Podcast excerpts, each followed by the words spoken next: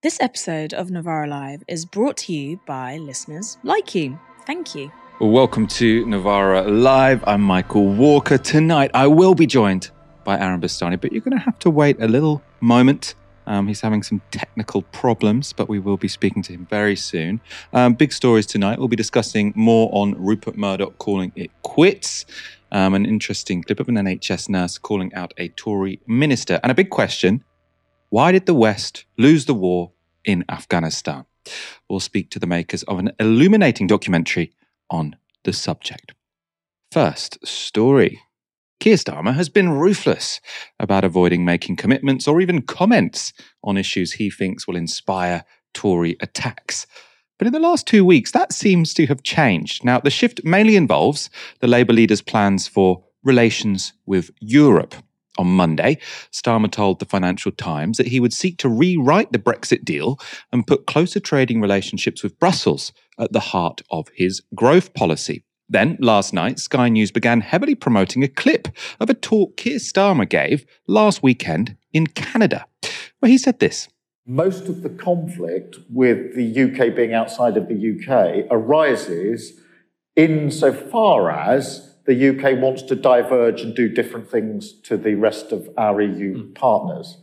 Um, obviously, the more we share values, the more we share a future together, the less the conflict um, and actually different ways of solving problems um, are, are, become available. You know, actually, we don't want to diverge. We don't want to lower standards. We don't want to rip up um, environmental standards, working standards for people at work, um, food standards, and all the rest of it. So suddenly, you're in a space where, notwithstanding the obvious fact that we are outside of the EU and not in the EEA, uh, there's a lot more common ground than you might think. Now, that clip prompted headlines like this Starmer lets cat out of the bag on Brexit betrayal. That's from the Daily Mail. In an attempt to reassure Brexiteers, Keir Starmer said this to broadcasters today. I have repeatedly said that there's no case for going back into the EU, and that includes the single market and the customs union.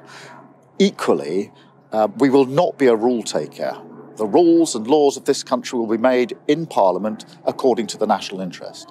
But that does not mean that a Labour government wants to lower standards on food, wants to lower standards on people's rights at work. The Labour Party has been completely consistent on those issues for many, many years. There's no surprise here. And incidentally, this is also government policy. No case for rejoining the EU, no case for the customs union or the single market. Laws made in this country according to the public interest. But that does not mean, that does not mean that a Labour government would lower standards on food or lower the rights that people have at work. That's been consistent Labour Party policy for years. Incidentally, it is also government policy. Aaron, I think we've got you now. I want your your thoughts on this. I mean, we talk about Keir Starmer a lot on this show. We often disagree with some of the policy positions, but one thing he has been fairly good at is sticking to topics which he thinks are Labour's strength, especially when it comes to sort of red wall voters who he thinks are going to be key to winning the next general election. In the last couple of weeks, though, he sort of uh, pitched out new space on migration, which we're going to talk about a bit more later. And now he keeps talking about the EU. He's sort of gone on this international tour talking about the EU. And whether or not you agree with the policy, I'm perfectly okay with closer alignment with the European Union. It it doesn't seem to be fitting with his pattern up to now. What do you think is is going on? The concern, perhaps for some, is that it's probably the only thing he actually cares about, Michael. You know, um, this is actually an issue where he's not willing to bow entirely to the whims of political expediency. So he's willing to defenestrate his left. He's willing to U-turn on policy after policy when it comes to things like public ownership or um, uh, taxing the rich or taxing wealth. But I think it's probably quite intrinsic to his politics, this support for the European Union. And that's why, you know, that's why he's a centrist. That's why he's not, uh, uh you know, a, a, conservative. I think that, among other things, right, a commitment to the rule of law. You know, he probably feels far more strongly about the Supreme Court um, and, uh, you know, the ECA, uh, European Convention on Human Rights than most Tories do, or any Tories, frankly and also in the European Union. He, he thinks it is it's an inherently good thing. Now, it's impolitic for him to say that, or, or for him to say that you know we should have um, you know to, to, rejoin the European Union, or that we're we're a, a, part of a broader you know European configuration of states, and we should join the EEA, for instance. But he's he's using the best language he can to sort of get the next best thing, which is this idea of closer permanent alignment. Um, and, and I think that gets to the heart of it. Now, you can agree or disagree with that as a policy, but I think it does really get to the heart of of what he cares about politically and what drives him and what motivates him. And that is, you know, the EU's a big part of it. We saw that before 2019. You know, I thought he instrumentalized that issue to help get him leadership of the Labour Party. I think it was very much he would win either way. Either there would be a second referendum and he would uh, he he would get what he wanted in that regard, or there wouldn't. Um, and okay, well that's not so great. We'd leave the European Union. We wouldn't, you know, have a second referendum, but I'll be leader of the Labour Party. So I don't think it was as sort of malicious as perhaps one might think. Um, I, I, think basically he is a Remainer Europhile. As much as he tries to rebrand himself, that's not going away. I was thinking about this. I was thinking the other option. I do. I, I think that is. I think that's coherent. What you've just said, Aaron. I suppose the, the other option I was thinking is because I was comparing this to taxing the rich, right? Because if if if what you're you're single mindedly trying to do is appeal to a certain demographic of of, of older red wall voters, um, because you think that's going to be key, not unreasonably, to winning the next general election.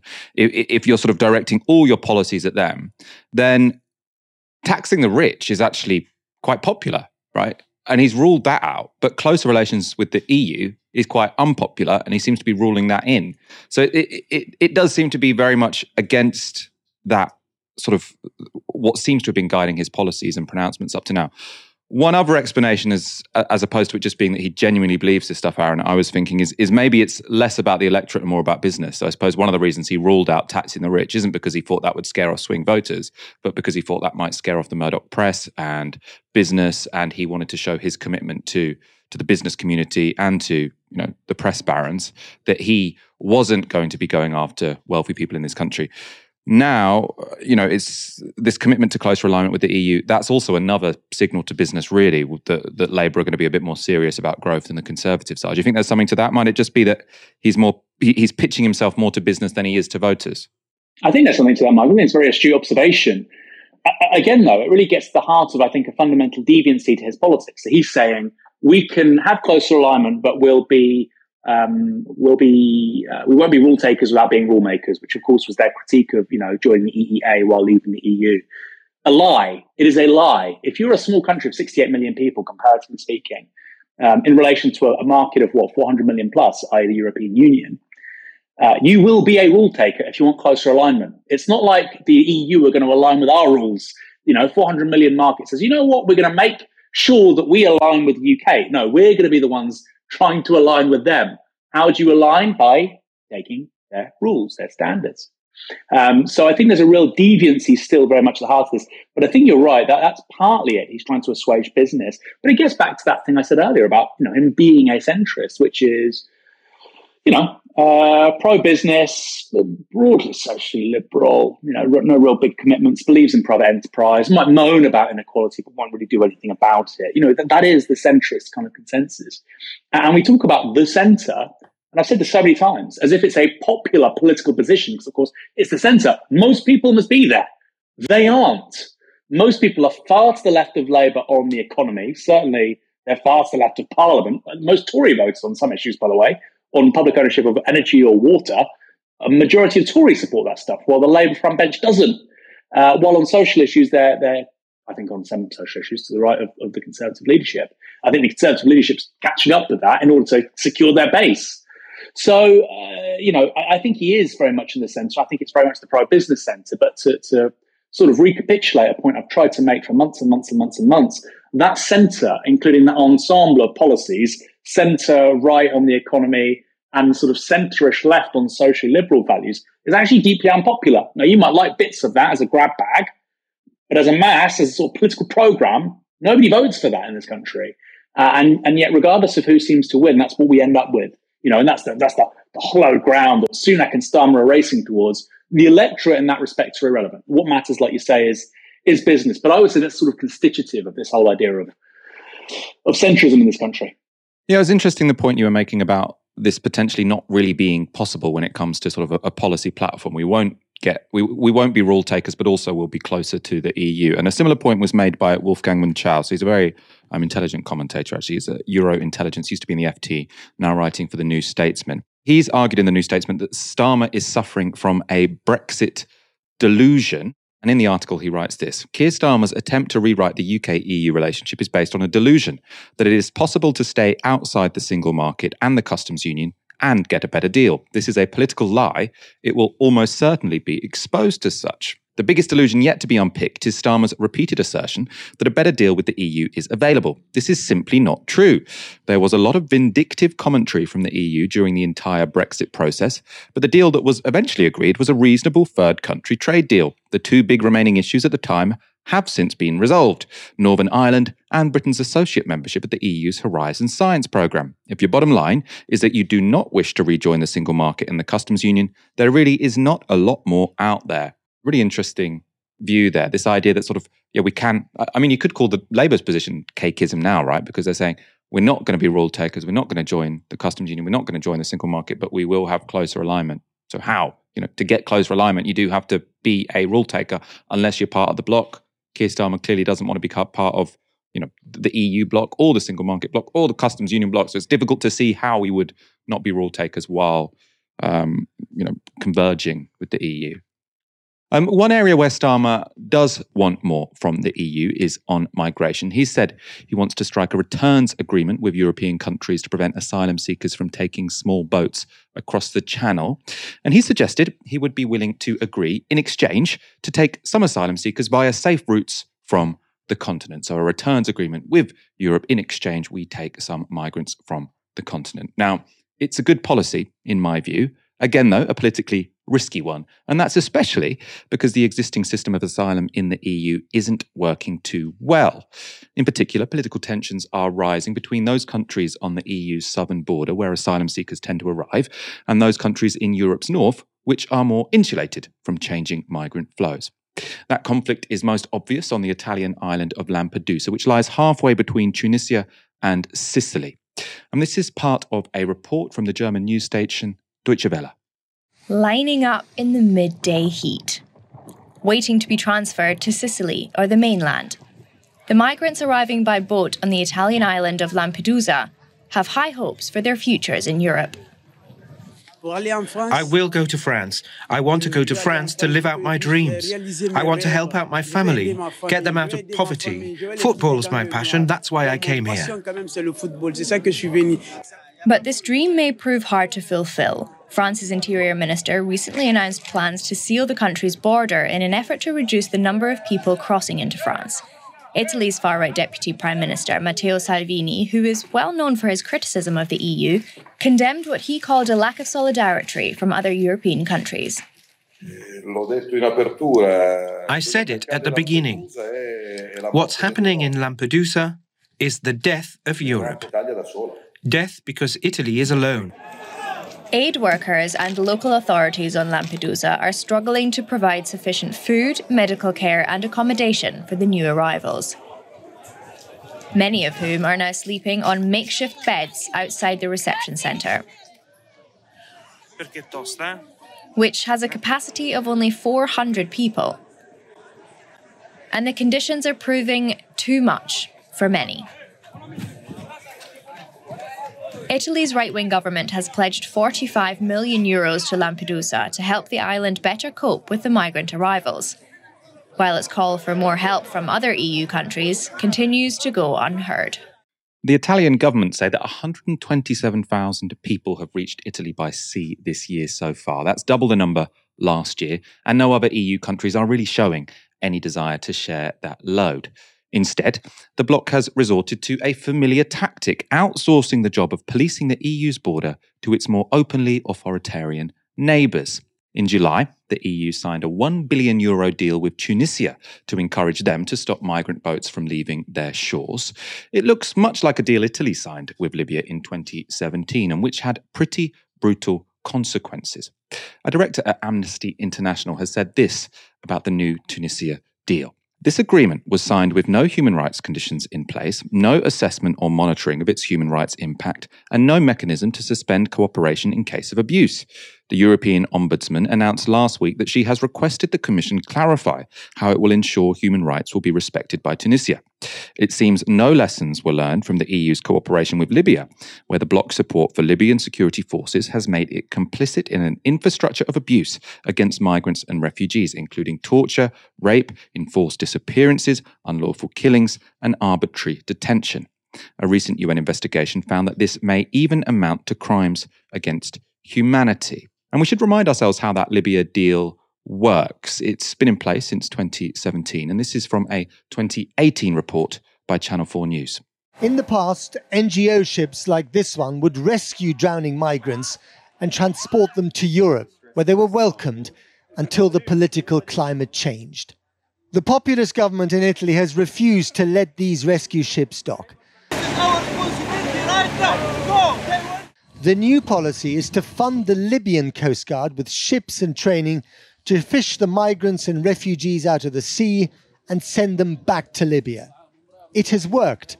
The Libyan route has been virtually shut down, but at a terrible human cost, in which European leaders, with their domestic concerns, are complicit. No more suffering!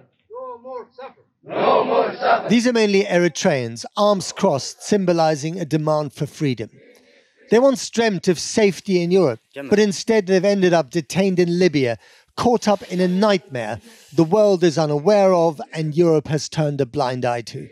So the Channel 4 report went on to really show how catastrophic the consequences were for migrants who were taken back to Libya.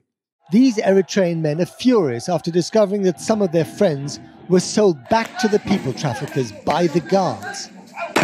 Things are so tense that the Libyans guarding them use live ammunition to control the crowd.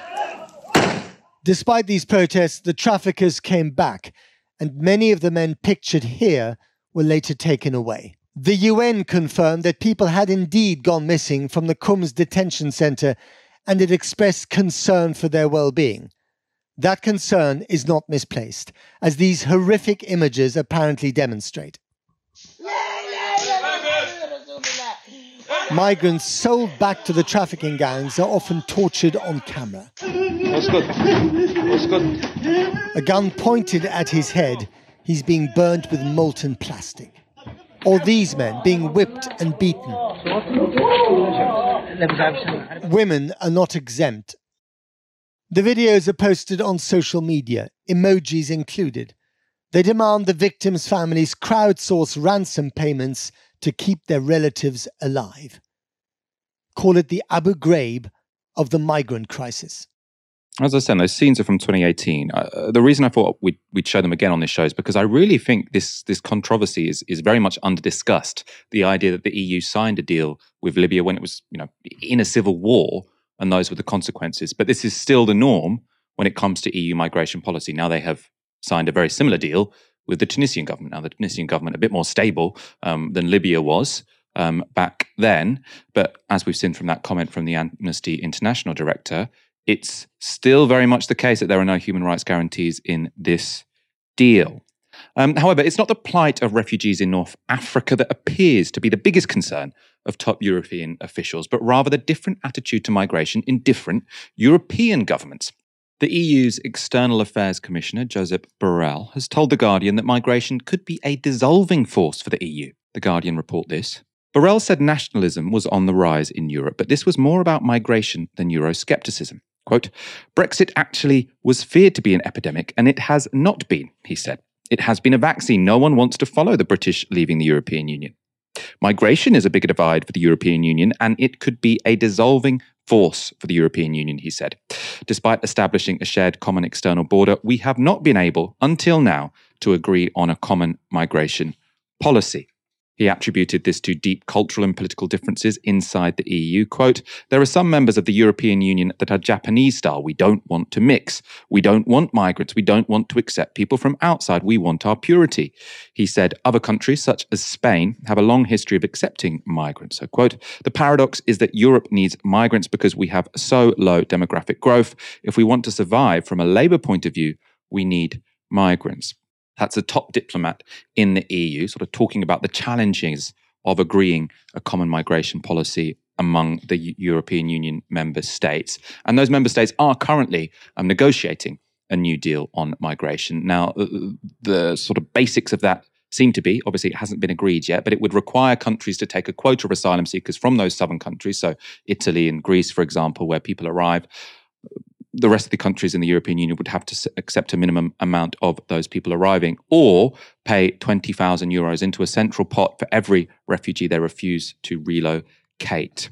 We haven't really talked about sort of the current migrant row in the European Union because we talk about the row in, in, the UK so much. And when it comes to sort of the British government, it all just seems pantomime. You know, it, it seems so, so silly. Suella Braverman out there and sort of just saying anything. It's so clearly um, for them to try and win a general election because they're behind in the polls. But you look at the European Union, and it's not that different, right? And uh, they do have a similar situation where you've got people crossing in small boats, and you've got governments of all different complexions when it comes to, you know, from the left to the right, and you know the reaction, the policies aren't that dissimilar, right? So yes, Germany does take a lot more asylum seekers than the UK does. There, there is something uniquely pathetic about Britain, but this idea that seems to be sort of the the modus operandi of the European Union is okay. It's uncomfortable for us that all these asylum seekers are arriving. It's also uncomfortable for us when sort of we have to turn people away or when people die in the sea off our shores. So what we're going to do is outsource the problem. We're going to give these authoritarian countries some some money to just try and keep this problem away and and and forget about the consequences. I mean, what do you make of it? I think lots of people in this country are are under a bit of an illusion in regards to how migration policy works um, across the rest of the European Union, across the rest of Europe. Europe has some of the most militarized borders on earth. And of course, we often talk about the very dangerous, perilous crossing uh, across the Aegean or across the Mediterranean seas, uh, but all across its land border as well. You know, we saw recently, for instance, Poland's uh, border. Uh, we've seen borders further to the south, Bulgarian border, incredibly securitized borders. Uh, and fundamentally, and again, it's a really difficult thing for Remainers or pro Europeans in this country to get to grips with. Fundamentally, attitudes around this stuff are really hardening very quickly across Europe. They, they just are. You know, you have uh, Marine Le Pen in the last election in France getting 40% of the vote. She's a very real candidate to win. Now, people, of course, have been saying that about the Le Pens in France for decades now. Her dad did very well, I believe, in what, 2002. He made the final two. Of course, he got smashed in the final two. Uh, but it's now a regular feature of French political life to have a Front National, Rassemblement uh, um, National uh, candidate in the final two, and their, their, their vote seems to be pretty solid. It's not insubstantial. Of course, you have Giorgia Meloni in Italy. Um, she is not the first kind of person from the far right to be launched to the forefront of the national conversation. Uh, prior to that, you had, of course, Matteo Salvini. So, in, in two of three of the European Union's largest economies, um, Italy and France, of course, there's Germany as well, the, the largest economic power of the, of the Union. In two of those three countries, you have incredibly powerful far right movements. But then, alongside that, Michael, because of course we're talking about Western Europe, is Central and Eastern Europe. Now, that's often characterized by political sentiment in, in somewhere like Poland, who actually are taking more migrants, both asylum seekers and legal migrants, than they often let on. They often talk, you know, one kind of political game and act very differently, a bit like we do here in Britain with the Tories. Uh, but you have also, you know, the Hungarians and whatnot. Uh, there is really a, a, a consensus around these these kinds of issues across much of Central and Eastern Europe, which is very different to Western Europe. You know, even even a Tory here who wants, you know, net zero migration, right? Even they will say, "Oh well, we're very welcoming. We're multi multicultural, multi ethnic. That's Britain, but we, we're we're enough now. Eighty percent white. That's enough. That's what they would say. Um, you know, you don't even get that level of being open to integration from various uh, right and far right parties across, like I say, Central and Eastern Europe. And those are now a growing um, block of votes and, and, and, political power in the union. You know, the, the big economic success story of the European Union over the last 10 years is Poland. It, it's, you know, it's done fantastically well in terms of economic growth, uh, while there have been laggards further west. So I think people aren't really honest about the state of the political debate uh, regarding this stuff across the European Union or the reality of how harshly its borders are policed uh, if you say that, people say, well, we're the same here. We're the same here. Britain's no better. Fine. I think that's broadly correct. But you shouldn't be looking to this union, this bloc, these people as a source of progressive salvation. with regards to generating um, a better way of uh, you know addressing the migrant crisis, which by the way will only get worse. You know, I find it very strange actually on the left. We say quite openly there will be hundreds of millions of climate refugees this century. There will be, right? And then at the same time, we say, well, this isn't, you know, the idea of a coherent, coordinated migration policy across Europe. That's not something we have to think about. Well, well, it clearly is because you're acknowledging the scale of what's of what's going to happen with regards to climate change. Could be much worse than hundreds of millions, of course, but we're, we're saying ballpark, middle of the century, 100 million plus people. Uh, but right now, the the the politics that are on the rise in in much of Europe are very much averse to that. So, like, like I say, I find it puzzling that progressives here somehow think we should take a lead from the likes of Duda in Poland or Orban in Hungary. What really interests me, and I find what I find so difficult about this story when it comes to the European Union is because it, it does make it, you know, when you're just talking about the UK, it's very easy to just point at the Tories and say, look, they're they're idiots. And the reason the policy is so brutal and harsh is because they're idiots. But I suppose why I was sort of emphasizing that you've got governments of of all different stripes across the European Union basically agreeing to this policy is that no one seems like no one seems to know what to do when it comes to this, right? As you were talking about, you know, 100 million people, we can talk about safe routes, but unless your safe routes are going to let anyone who wants to come come, then you're still going to have people making dangerous crossings. You're still going to have brutal borders which are being outsourced to these dictatorships in, in, in North Africa. And you know, unless the left are willing to make an argument which is to say we we we should take hundreds of millions of, of, of asylum seekers, then well, and lots of these people will be economic migrants because they're coming from you know brutal poverty in in West Africa. Now, I I, I have all sympathy with the argument that you being poor is just as difficult as being from a a repressive country, right? Poverty, I think, is just as bad as political repression. But it's, I just feel like there isn't any, there is no neat answer to this that I feel like I've got a grasp of. And that's why I, I just find it so sort of like difficult to think about where the hell this is heading. We're going to go straight on. After 20 years of fighting and more than $2 trillion spent, why did the West lose the war in Afghanistan? Well, a popular idea put forward by critics of the 2021 withdrawal was that if the West had just fought longer and harder, then the Taliban could have been defeated. With so called strategic patience, perhaps the Western backed Afghan army and Afghan police force could have gained the strength to stand on their own two feet. On that logic, two decades just wasn't enough. We needed 30 or 40 years to defeat the Taliban. However, a new documentary by two Danish filmmakers challenges that narrative. They spent time in a small town in southern Afghanistan where they discovered the problem with the Western backed police wasn't just their weakness, but rather their corruption and brutality. The film is called Winning Hearts and Minds, and it's released this week.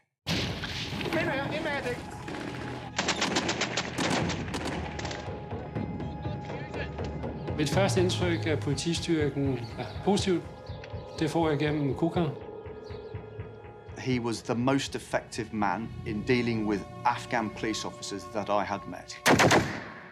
But actually, we know that you're probably a murdering, raping drug trafficker.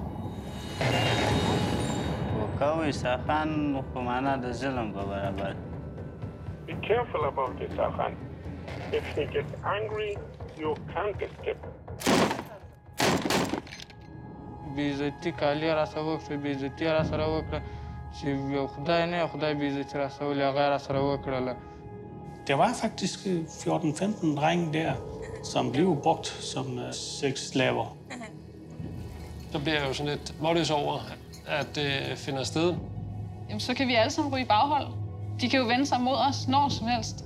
Uh!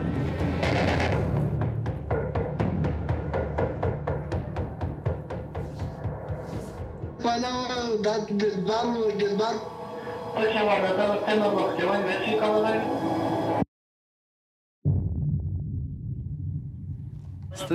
Kurbansın, lili gibi.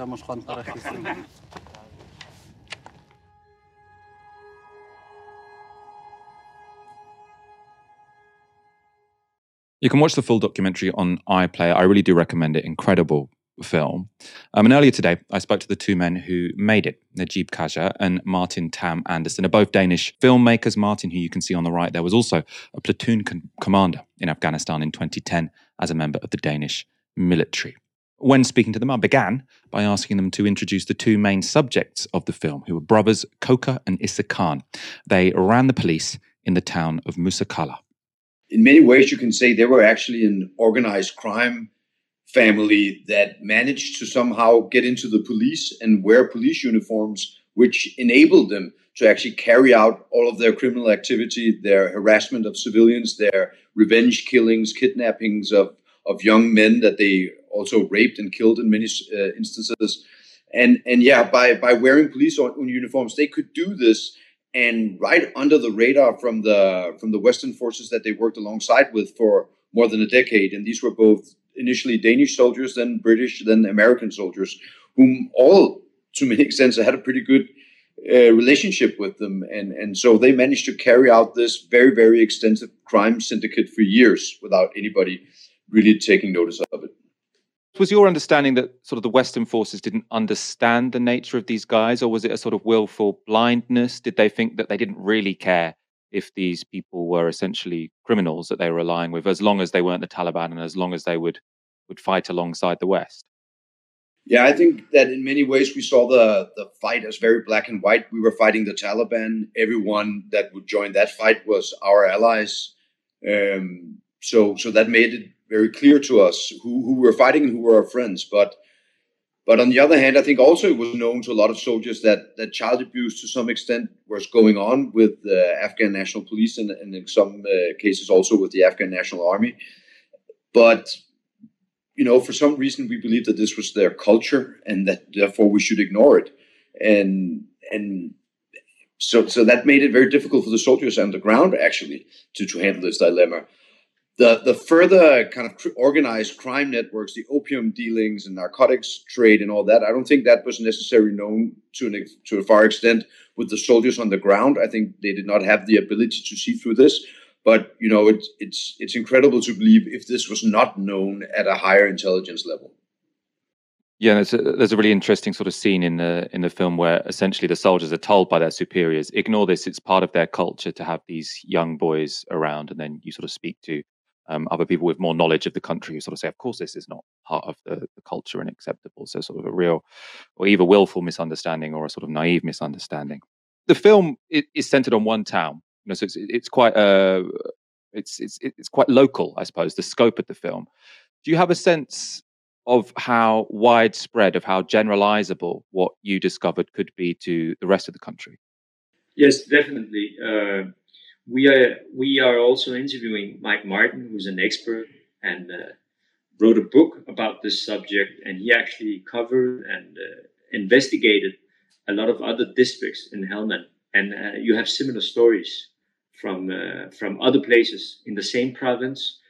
And you also have reports. Actually, the recent report is SIGAR, a SIGAR report. SIGAR is a, is a, is a committee in the U.S. Uh, which uh, the, it was actually the U.S. Congress that initiated uh, the SIGAR, and they're doing reports about Afghanistan.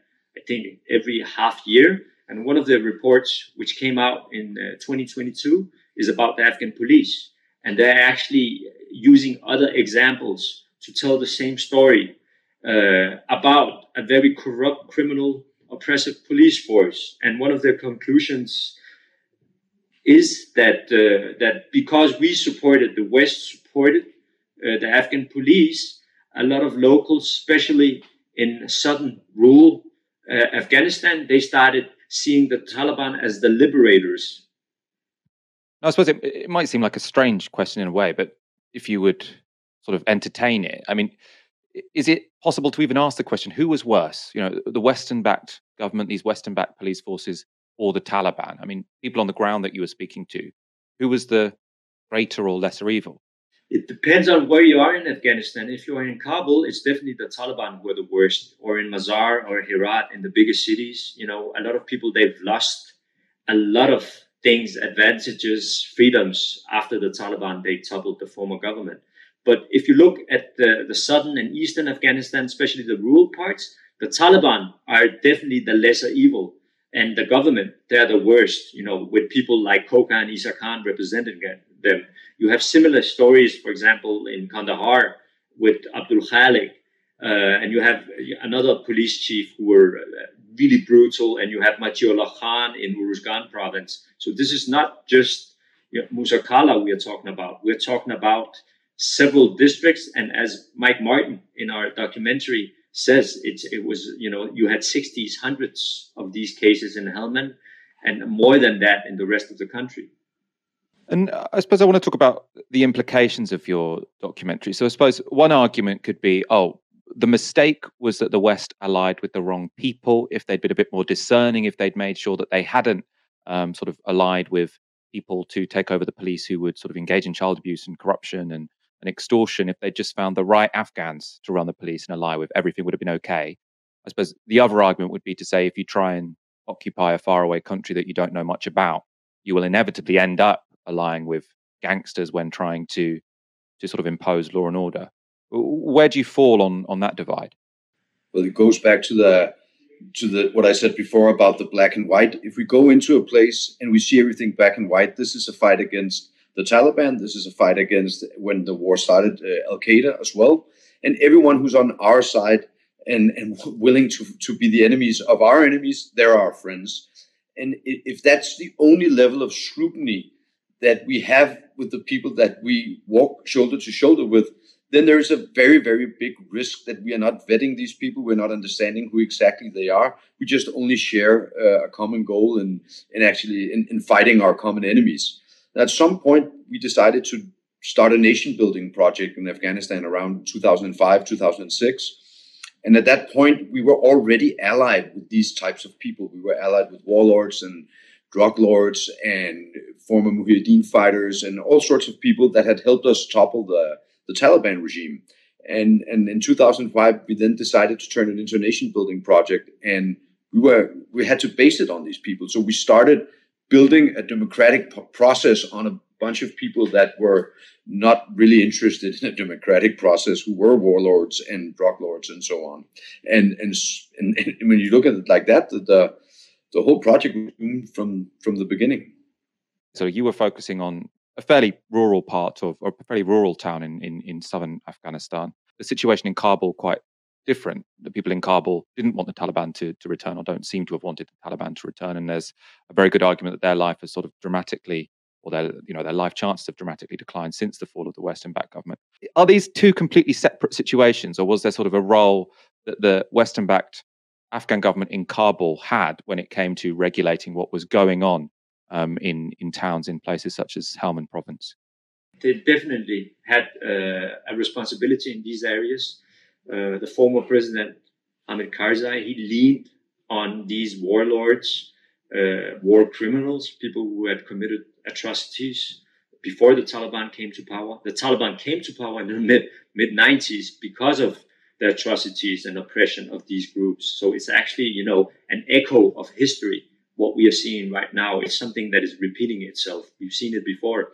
So, so, so Hamid Karzai had a had a responsibility, and uh, later on, Ashraf Ghani, uh, the president who fled the country right after the Taliban, they uh, they knocked on the, Kabul's doors, and he he also had a responsibility. And the problem is that the whole, as Martin said, the whole project was built on the wrong uh, fundament, the fundament foundation. You know, and if you could say, you know, it's really difficult to to to look at history, a parallel history, but if they had started with some other kinds of politicians, other kinds of militias, militias which were built, you know, from from the foundation, you know, without all, you know, all these warlords and elements that had, had a very bad influence on Afghan society, maybe we would have a different development.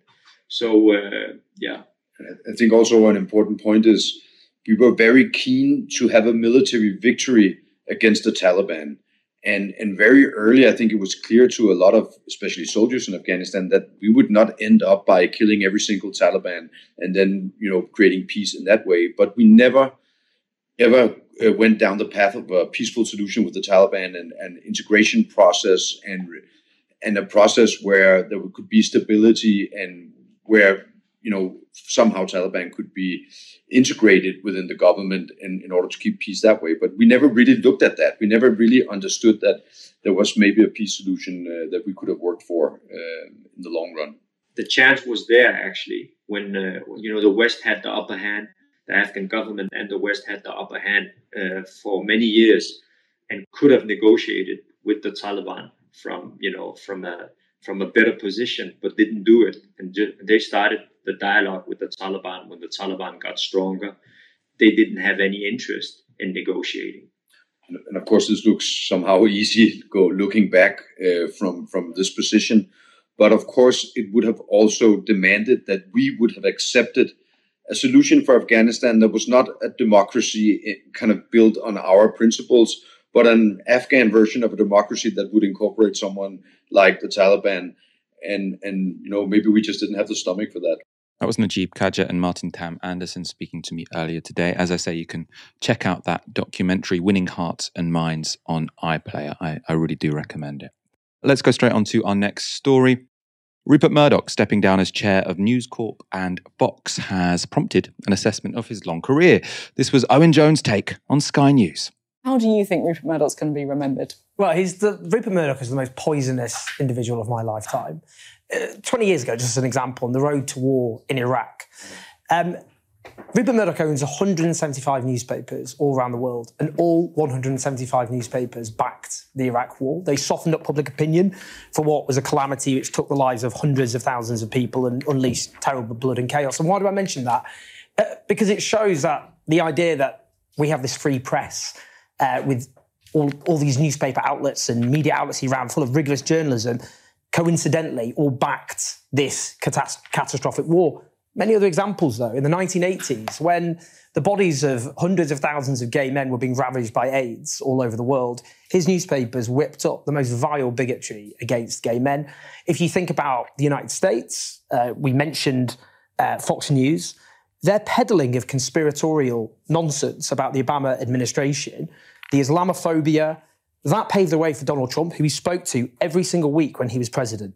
Or if you think about the climate emergency, spreading climate denialism about what is an existential threat to human civilization, his attacks on migrants, So refugees. you're, you're, you're a big fan then, Well, right? huge Yeah. fan. But I think it's really important we say this because this isn't just some media owner. This guy is a politician. He's a very, very powerful political figure who has, without being elected by a single person, had a huge disruptive and pernicious and poisonous impacts in our democracy, Australian democracy, US democracy, and democracies all over the world.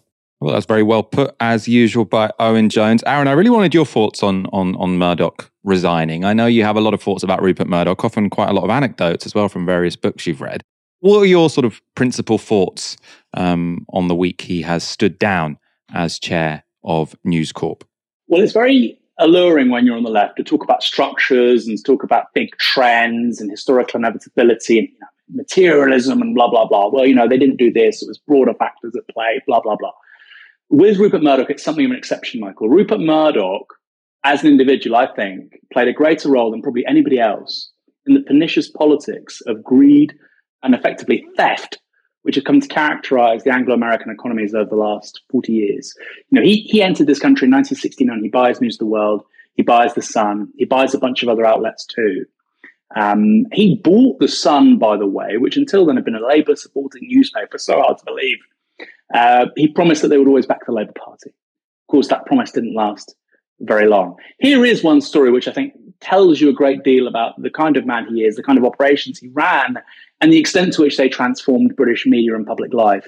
He had an editor of The Sun, Larry Lamb. He was the editor at uh, The Sun twice. When I say Larry Lamb, it's not George Lamb's dad, that handsome older gentleman who goes on, you know, occasional TV dramas, different chap who's now passed away. Uh, he was Murdoch's first editor at The Sun. He leaves for a few years. I think he comes back in, I think maybe 75, and he, he stays all the way through to the early 1980s.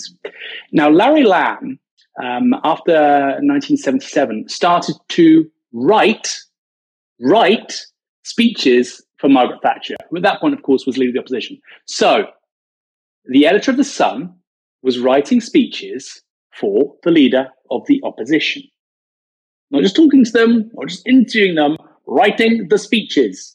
Okay, uh, people like um, Adam Boulton, who was defending uh, Rupert Murdoch, of course, he was previously an employee of Rupert Murdoch. They like to say, well, he's just reflecting their, their audience, and uh, you just don't like working class Britain. That, that, that's what they think. You like to blame Murdoch instead. Well, That doesn't really make much sense when Larry Lamb is both reporting on a speech and writing it. What that means, Adam, is that they don't have respect for their readers. They, they think they're suckers. They think they can propagandize them and that their readers are idiots. They think their readers are idiots, right? Frankly, if they're doing that. So he writes speeches for, for Lady Thatcher um, from 77 onwards. On the day of the election in 1979, where of course Margaret Thatcher comes to office, she enters 10 Downing Street, Labour are booted out. Jim Callaghan is, you know, is out on his backside. On the day of the 1979 general election, this is in the Sun, remember? Larry Lamb writes a 1600 word piece about why Sun readers should vote for the Tories. 1600 words. Okay, this isn't the London Review of Books. This isn't Book Forum. This isn't an Economist special issue. This is the Sun newspaper. The editor writes a 1600 word piece about why their readers should go and vote for the Tories, who he's been writing speeches for for the last two years. Who do you think gets a knighthood in the Queen's birthday honours, 1980? Larry Lamb. So what you have is a profound corruption and venality injected into British public life as a result of Rupert Murdoch entering this country's media environment. I, I think he is an extraordinarily unique and toxic and malevolent presence in it. Um, like I say, that one incident, that one story of Larry Lamb, uh, of the, the fusion of politics and media, of effectively corruption, of effectively misleading and lying to your readers by default, and treating journalism as an extension of propaganda, uh, that was very unusual before Rupert Murdoch entered Britain. Uh, and it's now the norm. And he's a major reason why. That will be one of the main legacies, right? Undermining democracy, debasing politics. The other, I think, will be the serious damage he did to the fight against climate change, right? So the decision by Fox News in the mid 2000s to say, oh, actually, what we're going to do is we're going to cast doubt on this. You know, you'd had the Al Gore movie out. There was a growing sort of consensus that climate change was a real threat, that we needed to take early action so that we wouldn't have to face catastrophe down the line. Rupert Murdoch, you know, almost single mindedly sort of decides, no, we're not having any of this. We are going to give wall to wall coverage of climate skepticism. Then that obviously sort of takes over. Well, I mean, it's, it's not as if George W. Bush needed any sort of encouragement to be a climate skeptic, but you have this huge block of the American right wing press and right wing leaders sort of being massive opponents of any kind of climate action. Obviously, if we'd taken this action in in the early noughties, it would be so much cheaper. It would be so much easier. We wouldn't be having the same kind of extreme weather we're seeing now. And getting to net zero by 2050 would have been a piece of piss. Would have been really easy. It's going to be quite difficult now because we left it so long. I think in Australia it's even more dramatic because there what you had was was politicians who were planning to take some kind of climate action. So Kevin Rudd was a, a Labour prime minister. He was going to introduce a carbon tax. Then the Murdoch press they actually owned two thirds um, of the newspapers in Australia, so even more than they do in the UK, a sort of single minded campaign against him, he ends up having to resign. It's similar to what you were saying, Aaron. It's almost difficult to comprehend sort of the the the personal culpability that someone can have that sort of is is is separate from sort of structural forces. Obviously, under capitalism, it was always going to be very difficult to deal with climate change of all these vested interests who who don't want you to to tax carbon, who don't want you to sort of try and move away from from from fossil fuels. Lots of vested interests involved. It was always going to be difficult, but it didn't need to be as difficult as it was. And one of the reasons was Rupert Murdoch. That's entirely right, Michael. And I think you know, in a broader in a broader sense, that is his primary legacy. You know, he, he probably slowed down responding to climate change in the Anglo-American economies by several decades. Today, you know, we talk about British emissions, how high they are. Of course, you know, the Tories love to say how much they've fallen in recent years, and they are quite low. Um, I think the CO2 emissions per head are about twice what they are in this country, in Australia, twice what they are in this country in Canada, and twice what they are in this country in the United States. You know, the English speaking world is doing appallingly. Britain is, you know, the, the, the, the best in class when it comes to English speaking countries. And Australia, Michael, you have a country of what, 30 million people, immense solar potential, uh, and yet they're producing twice the CO. They don't need to heat their homes. It's a very warm country. Yet they're producing twice the CO2 emissions that Britain does. I mean, that's absolutely extraordinary. And Australian politicians, will, they'll point to China. They haven't got a leg to stand on. They just haven't got a leg to stand on. Um, and also with the United States, Michael, you know, the creation of Fox News in the early 1990s is a game changer in the political culture of that country. Of course, you have Republicans before then. Of course, you have Reaganism. Nobody's saying that somehow America was a utopia before then.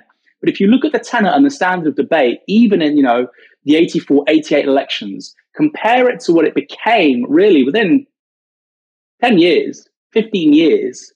Um, the attacks, for instance, you saw on um, John Kerry with regards to his military record and whatnot. Um, extraordinary. I think, frankly, the um, the 2000 election was, was stolen. We don't talk about that nearly enough. Fox News played a central role in that.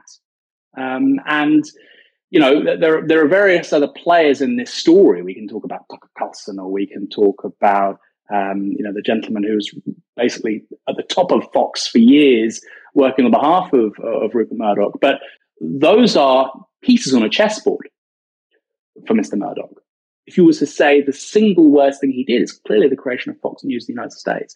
And the extent to which that has shaped and warped how we under- understand news more broadly, Michael, really can't be understated. You know, this idea of the, the ticker going at the bottom of your screen with breaking news, you know, that was innovated by Fox News on the day of the 9 11 attacks.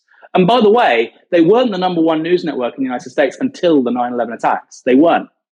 What that did, that foreign policy agenda, the war on terror, Bush, what it gave them all of a sudden was a, a, a sequence and a set of talking points and fundamentally fear mongering, which, which was for them great content. And it, it got them to the top of the charts, you know, bigger than MSNBC, bigger than CNN. Um, and, and that was a hugely destructive thing for the United States. You know, I think I think really in the next several decades, the United States, if it doesn't slide into civil war, and I don't think it will, but I think it will slide into something like civil warfare, which is to say constant low level, um, you know, conflagrations. Um, you know, we're looking at election in 2024, Michael. Whoever wins, 30 to 40% of the US electorate will say it's been stolen. You know, that whole environment is a result of Fox News, I would, I would argue. Of course, conservatism existed before that. Climate denialism existed before that, but it has warped and transformed um, the common sense of English speaking politics so much. Uh, I think it's almost it's it's hard to get your head around. And when the man dies, I don't say this about many people, by the way. When the man dies, it'll be a, it will be a fantastic day for humanity. Okay, you should of course never say that about somebody, but it will be a fantastic day for humanity because, like you say, the choices made by him and his companies 20, 30, 40 years ago have locked in millions of deaths when it comes to climate change. I don't like to overly dramatize with this stuff and you know, because uh, the left kind of has a reputation for doing that. So you try and be somber, you try and be analytical. I think those are the facts, actually. I think when there is an accounting of political failure by the planet, um, looking back on the 20th and 21st centuries, you know, that guy, when you're looking at the worst characters, I mean, he's, I think he's pretty much at the top. Rupert Murdoch's legacy, of course, will be to make the media even more in the interest of billionaires than it ever was. I mean, we didn't really have billionaires when he was buying those newspapers, was it? But he shifted the media to be more and more in favor of the rich and powerful. We're, of course, trying to do the opposite. Um, what do we need to keep doing that? We need more support from you guys. We are people powered media. Um, we are funded by our viewers, not by billionaire oil barons. And next year is going to be a pretty big year general election in this country, presidential election in the United States, we really do want to get 5,000 extra supporters. Um, so if you aren't already a supporter, please do sign up at novaramedia.com slash support. We ask for the equivalent of one hour's wage a month or whatever you can afford. Um, the link is in the description. If you look on social media today, you'll also see we've we've got a launch video for our fundraiser. So so go and share that and encourage other people to sign up. Final story. Junior doctors and consultants went on their first ever joint strike this week. And there is little sign of the government and unions reaching an agreement. It's been at least 100 days since Health Secretary Steve Barclay last met with union leaders. The Tories still think they're on the right side of the argument, though. On BBC Question Time, this was Government Minister Kevin Hollinrake. Our doctors should be looking after patients, not stood on picket lines. The, uh, there has been 900,000 cancelled appointments across the NHS, and it is absolutely unacceptable. What the government has done, it said it will stand by the independent pay body recommendations for junior doctors. There's an 8.8% increase. That's the average salary for a junior doctor is £55,000. For a consultant, the average is £130,000. Um, we absolutely need these doctors back in the health service. It's, I think it's unacceptable that uh, they can put people's uh, safety, people's lives at risk in terms of not being in the hospitals that where they're paid to be. So how are The- you going to do it? That's the, the- thing because they've been on, they keep going on strike, and the BMA is saying it might go on strike indefinitely. How, how are you going to resolve this? We've already legislated. There's something called the minimum service level bill, which was opposed by Labour, which requires, um, where we specify it, it requires certain parts of the economy, such as our train drivers, such as our healthcare workers, and we're consulting on that now, to put in place a minimum number of people to look after the patients in those hospitals. Of course, it's a bit rich hearing the Tories talking about a minimum service in the NHS. They've run down the NHS for 13 years. You have to wait 12 hours if you go to A&E in the winter. That's got nothing to do with strikes. That's got to do with mismanagement, right? I don't need to make these points for you because there was a nurse in the audience. Um, she was very articulate and she wasn't impressed. I'm a nurse. Um, oh, I well, let's hear what you think about it. I voted strike in the last ballot. When I'm balloted again, I will vote strike again, and I'll do that continually until pay talks open and they're realistic. We are striking for pay. We are striking because we feel undervalued, but we're also striking for patient safety. So when we're accused of putting patients at risk, I say patients are at risk every single day of the week. We've got 7 million people on waiting lists. We've got 140,000 vacancies. People are dying on waiting lists. People are dying in the back of ambulances, and this cannot go on. The government need to get real and address the situation. And are you convinced by what you're hearing from from either party here? As for the minimum minimal service levels bill, what I say to that is unions on strike days they put in minimal service levels already. This is nothing new. And I would say we welcome the government saying we want minimal staffing, but we want minimal staffing every single day of the week. I've worked in the NHS for almost 20 years. I did shifts nearly 15 years ago that were 27 hours long because there was no nurses to take over because we were so short staffed. Now that was nearly 15 years ago. And here we are now with the government talking about minimal service levels. Mm. Frankly, that is an insult to us all. Okay, let, let, no, let's hear a bit more power. Aaron, these strikes don't seem to be going anywhere. I mean, it was interesting actually. That comment was from from a nurse. They they ended up sort of uh, agreeing to the pay rise which was offered to them, not before sort of dividing the workforce. I don't think that was a good news story in any shape or form. That seemed to me the Tories trying to you know, destroy the the morale of nurses in this country, which seems like a pretty silly thing to do. Um, but when it comes to the doctors, um, this dispute doesn't seem to be ending anytime soon. Um, where do you see it going? Yeah, it's hugely interesting, isn't it, with regards to, for instance, the rail strikes. Um, um, and, and, I think there will be just be more NHS strikes generally, uh, whether that's consultants or junior doctors or nurses. Like you say, the nurses one's ended for now. Uh, but when you've had a 20% fall in your pay in real terms between 20, 2010 and 2023, um, you know, I think people are going to keep on coming back for that. They, they don't, nurses do not want to get permanently poorer. You know, they've got £56,000 worth of debt, newly graduating nurses. So they have a lot to be angry about. Um, and what's really interesting, Michael, with regards to, for instance, the rail strikes, is I think I think the government has basically subsidised um, these private rail opera- operators to the, the sum of around 1.5 billion pounds. Um, and I think with regards to junior doctors, I think it's about um, it's cost. They think it's cost about a billion. So you're looking at a situation really with regards to the rail strikes, with regards to the junior doctor strikes. They've spent the money that would have paid for the pay rises to stop the pay rises, right? And that tells you something deeper is going on here, which is that no matter the cost, it's not about saving money. This is not about saving money because they've spent the money. No matter the cost, they can't show that industrial action works, that striking works at scale. And I think this is right. Mick Lynch has said this. If there wasn't that intervention and that help from government, particularly, for instance, for the private rail operators, they would have given up by now. They would not have been able to withstand the industrial action they faced from their workers over the last 12 months. They're still there because the government's helping them. Like I say, because strikes cannot be shown, demonstrated to work, to get people what they want. And then that leads you to a, a final question, Michael, which is well, look, the government says that we have privately operated rail in this country. We have privately operated rail. Okay. Firstly, we can have publicly owned operators from abroad providing services here, but we can't have an operator owned by us, the British public. Secondly, they're privately operated, but they get subsidies from government while paying dividends to shareholders. What private company works like that? And thirdly, when their workers want better pay, the government steps in to, to stem the losses and to, to, to, to basically make sure they don't give in to demands of, of striking workers.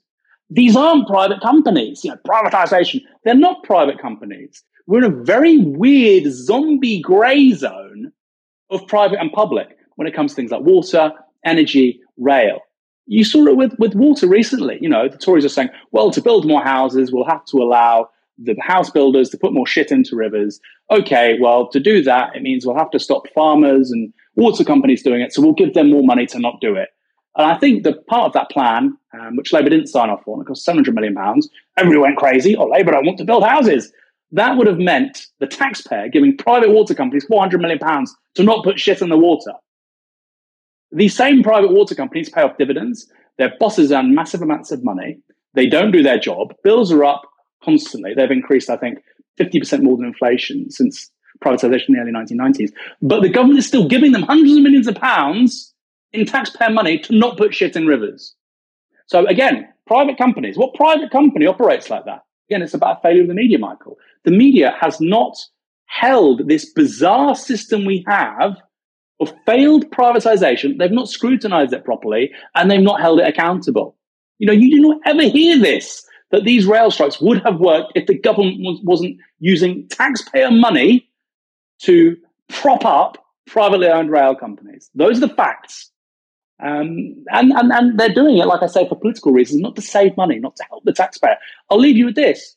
Apparently, we have, we have the most expensive rail uh, tickets in Europe. We have the most expensive rail tickets. If you want to go somewhere on the train, it costs more in Britain than anywhere else in Europe. But apparently, we can't afford to have ticket offices. So we have the most expensive tickets, but we can't afford to have ticket offices. There's a scam going on, people. Thank you, everyone, for watching this evening. Have a fantastic weekend. The show will be back on Monday. You've been watching Novara Media. Good night. This broadcast is brought to you by Novara Media. Go to novaramedia.com slash support.